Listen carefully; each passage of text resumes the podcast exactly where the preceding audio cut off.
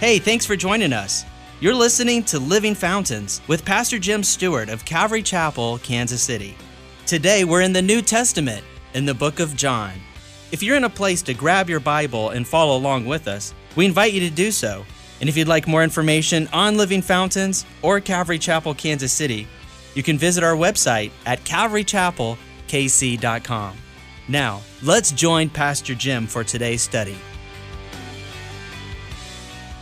Let's turn to uh, uh, John's Gospel. We'll pick it up probably about verse 45 in chapter 11 this morning. We're going to cover a lot of ground scripture wise, but I, I, think we'll move through it pretty quickly, so don't, uh, just stay with it. it it's, it's going to move through pretty quick. But we've got some good ground that's worth covering, and that kind of goes in a grouping together. And uh, so we want to move through it as we start to think about back a little bit, just for a moment in review, what was happening in this situation. Jesus is en route. You know, he's, he's heading now uh, for Jerusalem. Uh, he's ultimately going to the cross. He's, he's not far from that point in time. One of the things that has transpired, though, is that the Jews are definitely in opposition to him. The, the religious leaders are opposing everything that's going on with Jesus. And that is the case with religion. Religion always opposes the person of Jesus Christ. That's not new, that's just the way it is. And here we see it over and over again. We, we experience that because religion always seeks to establish its own righteousness by means of one's own efforts, one's own works. So it becomes works, not of grace. And we know that it's really of grace and not of works, lest any man should boast, according to Ephesians, Paul's writings there. And we see throughout the scripture that that's evidence that the salvation is a free gift from the Lord. Well, we also know that as Jesus lived out his life, one of the most powerful things that transpired was the resurrection itself, that he has power over sin and death, that he is victorious. And so it wasn't so much just all about Lazarus and Lazarus being raised from the dead and this miraculous thing that transpired as Lazarus comes forth. Yeah, that was an awesome thing. It was great to see that happen through Scripture, and for them, they were all stoked. And, but it wasn't just really about that. It was really about the fact that Jesus was greater than any of these other things, that he was victorious, that he had power, that he is the great I am. And you know that Mary kind of, or Martha, kind of gave way in verse maybe 24. She understood theologically that Jesus was the resurrection. She understood that. And she kind of commented about, oh, I, I know in the last day, you know, we kind of can go that way. Oh, oh I, I, know that, you know, one day I, I, I'll get rid of this you know, lame body I'm stuck with and just kind of carry on and into eternity. And that's all great. But there is a resurrection life that we can live today. Jesus is, he says, I am the resurrection and the life. And so that this I am and that he is the becoming one, the one that wants to meet each of our needs right where we're at today. That it's not so much that we need something looking to this idea of, oh, yeah, I understand the concept of, or I, I need something to happen in my life. I need something to go on. More that Jesus says we need someone, and it's Him. That's what we need, is the person of Jesus Christ activated in our lives. Jesus is the resurrection. Not only did he resurrect, not only did he resurrect Lazarus, but he is the resurrection. He is the hope for you and for me. Many of the Jews who had come to Mary in verse uh, 45 and had seen the things Jesus did believed in him. They started to see him as, as the Messiah also. But some of them went away the Pharisee, to the Pharisees and told them the things Jesus did. Then the chief priests and the Pharisees gathered a council and said, What shall we do? For this man works many signs people are starting to be drawn to this person of Jesus Christ. And that's significant to me. That should be significant to you and I as believers today in our world in which we live. That you and I have a witness, that we can testify of who Jesus is today. What shall we do? For this man works many signs. If we let him alone like this, Look at this is their this is their council discussion. If we let him alone like this, everyone will believe in him. Oh my gosh, we can't have that. The religious can't have that, you see. The self righteous, the pious, they can't have that. Those who are making merchandise of God's people, they can't have that. They can't have people really following after Jesus. How are we going to make our building payments if they just start following Jesus? How about they start following Jesus and you don't worry about the other stuff until Jesus takes care of it? That really should be the policy and priority, is to seek relationship with Jesus. Let everything else fall into place. Because it will, if we're by faith, not only individually trusting in the Lord, but as a body of believers, as the church. If we just trust God, God's going to take care of us. God's going to take care of our families. No one loves you, no one loves me more than the person of Jesus Christ, more than our Heavenly Father who wants to give good gifts to those who ask. No one loves us more than God loves us. No one loves this creation. No one loves humanity more than God does. And God has displayed that through that gift of His Son. No one could love more than Jesus loves, than God loves. Everyone who, who, who, if we leave Him alone, everyone will believe in Him. And the Romans will come and take away both our place and nation. What are they concerned about? They're concerned about themselves. Look at that word our right there, stuck right in there. They're concerned about our place. Well, how is this going to affect us? Now, you remember Annas, who is, is, is not the high priest this year. Caiaphas is the high priest, and we're going to come across his name in just a minute. He's the high priest this year. Annas kind of gave that over because Annas didn't want, it was kind of starting to be a conflict for him to maintain being high priest because he was making so much money in the temple, trading out the sheep and the doves and all of the things, getting, making merchandise of people for their sacrifices and the different things. He was making just tons of money. And so it started becoming a bit of a conflict. So, really, Caiaphas, who is his son in law, is now kind of in that role of high priest. And so Annas is kind of pulling the strings a little bit in the backdrop, and they're all in cahoots together. That's not probably something you're going to find in the dictionary, that particular word, cahoots. But they're all, it's a good old boys club. How's that? We might identify with that a little bit better. But uh, if we let this go any further, if we let this carry on, if we let this go any further, man, people are going to be drawn to this dude and they're going to start kind of following him. And they're going to, because Jesus sets people free from all of this that we do. People ask me often, well, so you guys really just, you don't have membership? Or, well, are you a born again believer? Yes. You've given your life to Jesus Christ? Yes. And you consider this church home? Yes. Well, then I guess you're a member of this particular body of believers. You know, the thing that happens is people push this idea of membership and you just don't find it in the Bible anywhere. You see, it creates a sense of obligation because of something that you've done on a piece of paper. You know, I believe there's a transaction that takes place in the realm of the spirit, in the eternal realm. That transaction that takes place between you and the Lord. And that takes precedence over everything else. If I have to hold you to a piece of paper to say, whoa, whoa, whoa, wait a minute. You've bound yourself to this, you know, this agreement. Man, what's that? It's supposed to be a bond of love that God puts in our hearts between us and the Lord that we are going to follow him with our whole hearts. That's really what it is. And that we are subject to this as the authority in our lives, that we're going to be yielded to God's word and we're going to follow God with our whole heart. I would rather yield to that and let God have his way with that. So, one of them, Caiaphas, being high priest in verse 49 that year, said to them, You know nothing at all. A good scripture reference to go re- refer to once in a while. That latter part of it. I like to go through that, highlighted it and underlined it and marked it all up because I always think, yeah, that's probably a good one for me to go to once in a while.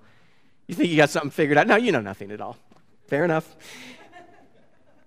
Nor do you consider that it is expedient for us that one man should die for the people. We got to get rid of him. And not that the whole nation should perish because they're following after him. Now, this he did not say on his own authority, but being high priest that year, he prophesied that Jesus would die for the nation. And not for the nation only, but also that he would gather together in one the children of God who were scattered abroad. Not just the Jews, but all peoples. That he would die for all peoples and gather in. Now the church will be formed. So he's actually, the high priest is. Now, this, think about this. This high priest, Caiaphas, is a conniving dude. He is not a follower of God. He is all about himself. And he's all about exploiting the people and getting things for himself. That's what he's all about. Caiaphas. That's his game, that's his angle on everything. And it, Annas is his father in law, same thing. But it's interesting to me that Caiaphas speaks the truth in a situation. Why I say that interests me is because we saw with Balaam and Balak, you remember, that a donkey came and spoke to, the, to him and kind of rebuked him. And the Lord was speaking through a donkey. We find that in Scripture. We also find God speaking through somebody who is really opposed to him, somebody in opposition. I say this because I think sometimes it's important for us to listen, just in general, to listen. Because God can speak to us in various circumstances, in various situations. God can speak to us if we'll keep our ears open and hear for the Lord. Now, I'm not saying just because somebody spoke it, that means that it's from God. I'm saying that if we're listening, we're going to find that there are things that get said sometimes. Sometimes you might get a good piece of counsel from someone who doesn't even walk with God, but it might bear truth up against the Word. Kind of the cause and effect thing, the spiritual law of sowing and reaping that we touch base on. That someone might say to you, Oh, be really careful because this has this certain outcome. And that, you know, that, that may be very true. And you might need to listen to that. So, this idea of just listening for the Lord, despite who the source is, but you've got to test the spirits, don't you? We have to weigh things out. We've got a responsibility as believers to balance things up against the Word of God and to make sure it's consistent with that. Then, from that day on, they plotted to put him to death. They want to kill Jesus. Therefore, Jesus no longer walked openly in verse 54 among the Jews, but went from there into a country near the wilderness to a city called Ephraim, and there remained with his disciples. And the Passover of the Jews was near, and many went from the country up to Jerusalem. Therefore, the Passover, uh, before the Passover, to purify themselves. Then they sought Jesus and spoke among themselves as they stood in the temple. What do you think? That he will not come to the feast? You think he's not going to show up at the Passover, you guys? You think he's not going to come? This is a big deal. There's a couple million, over a couple million people that are starting to show up in Jerusalem. It's just teeming with people. And, they, and you can go through and you look at Josephus' record, you can look at how many sheep were, were, gonna, were sacrificed, and you can go back through, and it roughly covered X number of people, and you end up with over 2 million. It's pretty amazing when you think about that, how many people were there in that area. And you think he won't show up? Now, both the chief priests and the Pharisees had given the command that if anyone knew where he was, he should report it, that they might seize him. And this is all leading up to, now, this point of time is leading up to the last week of Jesus' life here on earth. This is all that time period leading up to the Passion Week. The sixth day, in verse 1 of chapter 12, before the Passover, Jesus came to Bethany, where Lazarus was, who had been dead whom he raised from the dead. And you remember that was just a recent thing we just went over. There, they made him a supper, and Martha served, but Lazarus was one of those who sat at the table with him.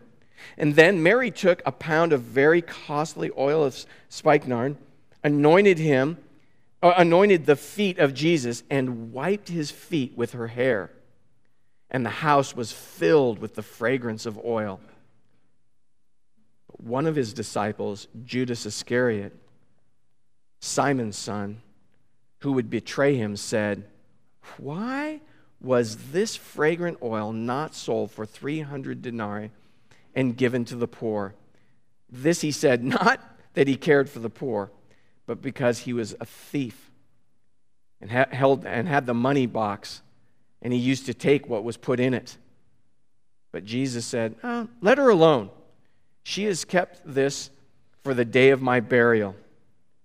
For the poor you have with you always, but me you do not always have. You do not always have.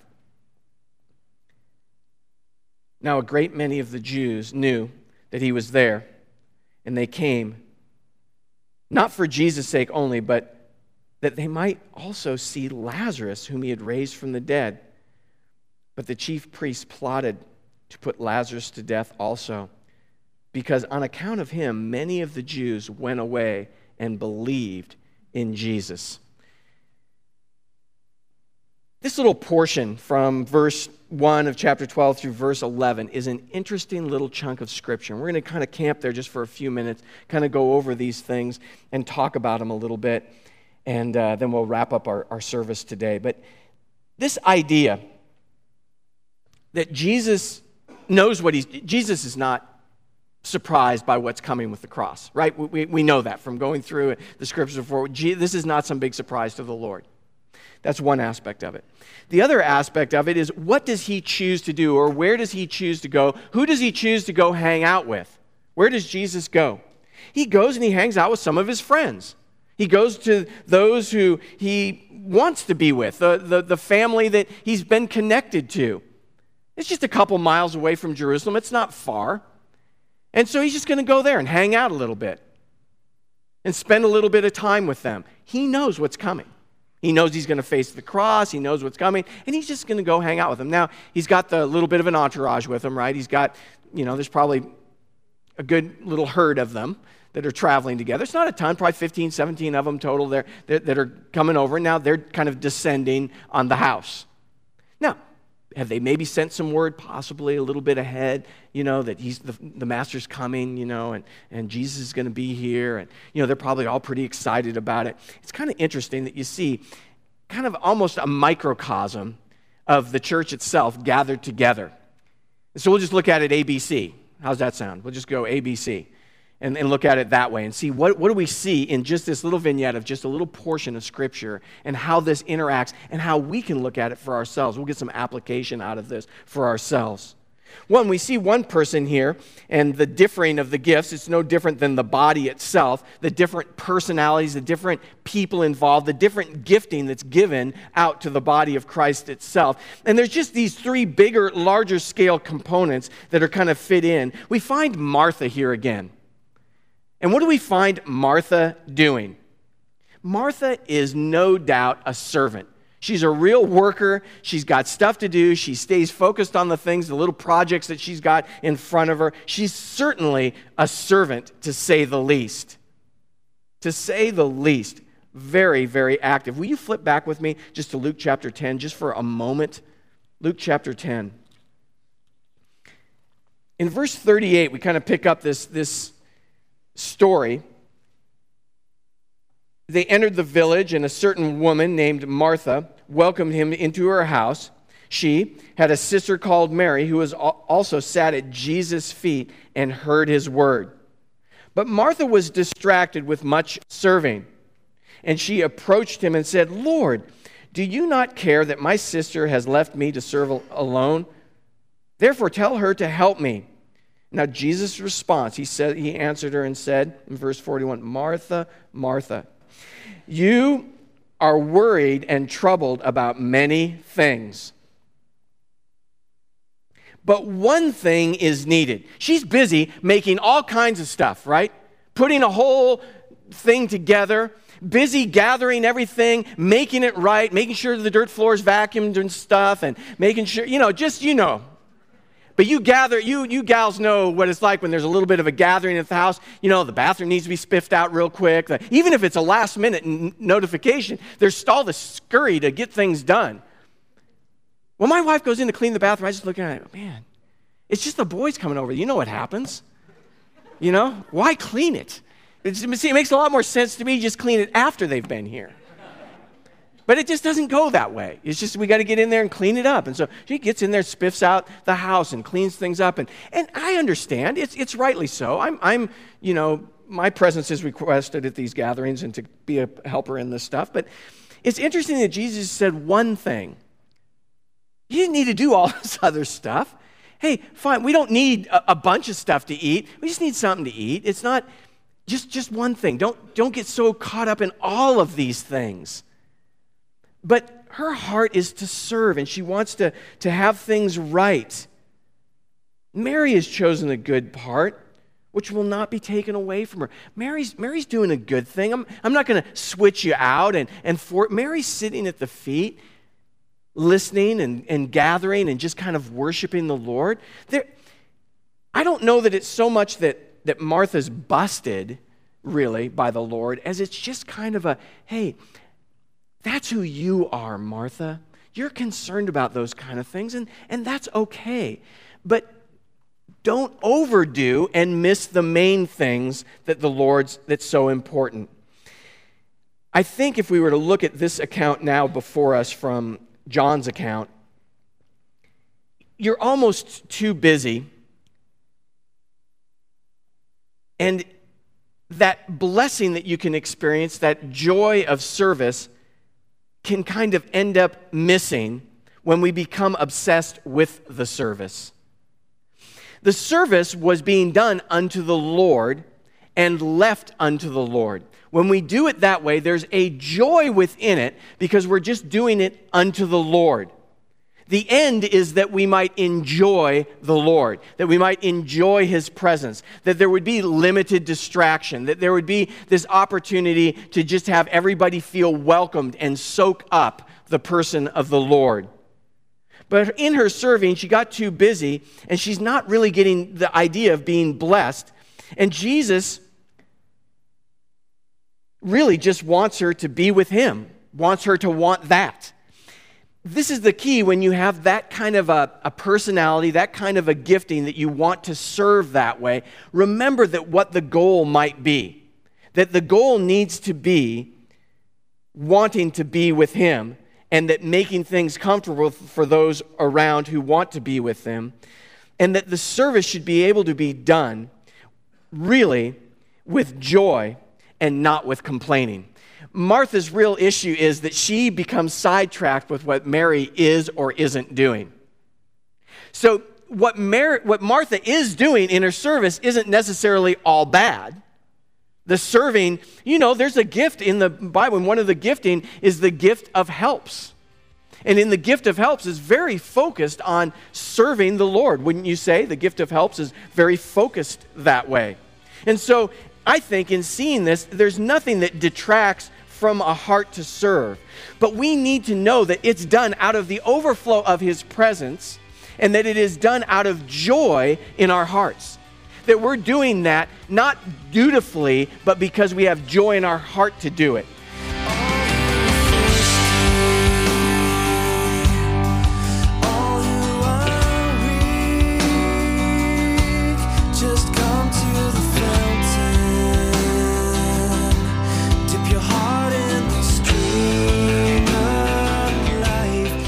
For tuning in today and for listening to the radio program, for listening to God's Word.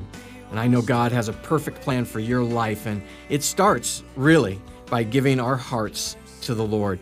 If you've not given your heart to the Lord, or you're just in a place where you're, you, you have a sense that you're distant from God, and you just want to open your life up to the Lord, you know, the Word says, Seek the Lord while he may be found, call upon him while he is near. Let the wicked forsake his way, and the unrighteous man his thoughts.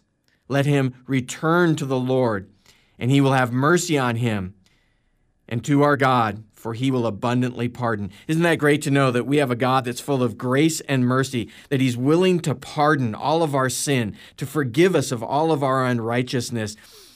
It's a simple prayer, just to give your life to Jesus. Man, all things become new when we give our lives to the Lord. If you just pray this simple prayer along with me Jesus, I want to open my heart up to you. I want to ask that you would forgive me of my sin, my unrighteousness, that you would pardon me. I thank you so much for that grace and mercy that you've shown me. Lord, thank you for the love that put you on the cross, that you did that willingly for me. And Lord, again, I, I just open my heart to you. I receive you as my personal Lord and my Savior. And I thank you for that free gift of everlasting life that you've given me. I ask all this in Jesus' name. Amen. If you prayed and received the Lord into your heart today, we'd love to hear from you. You can contact us or another Bible teaching church in your area so you can be encouraged in your new journey. If you'd like more information about Living Fountains or Calvary Chapel, Kansas City, simply visit our website at calvarychapelkc.com. And you can like us on Facebook at facebook.com forward slash Calvary Chapel KC. Also, Living Fountains podcasts are available in the iTunes Store, and you can download them at no cost. If you're in the Kansas City area and you'd like to join us for worship, we meet in Overland Park on Sunday mornings and Wednesday nights.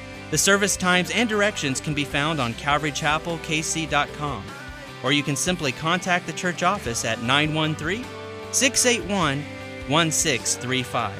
It's been great spending time with you in God's Word, and we look forward to you joining us next time on Living Fountains.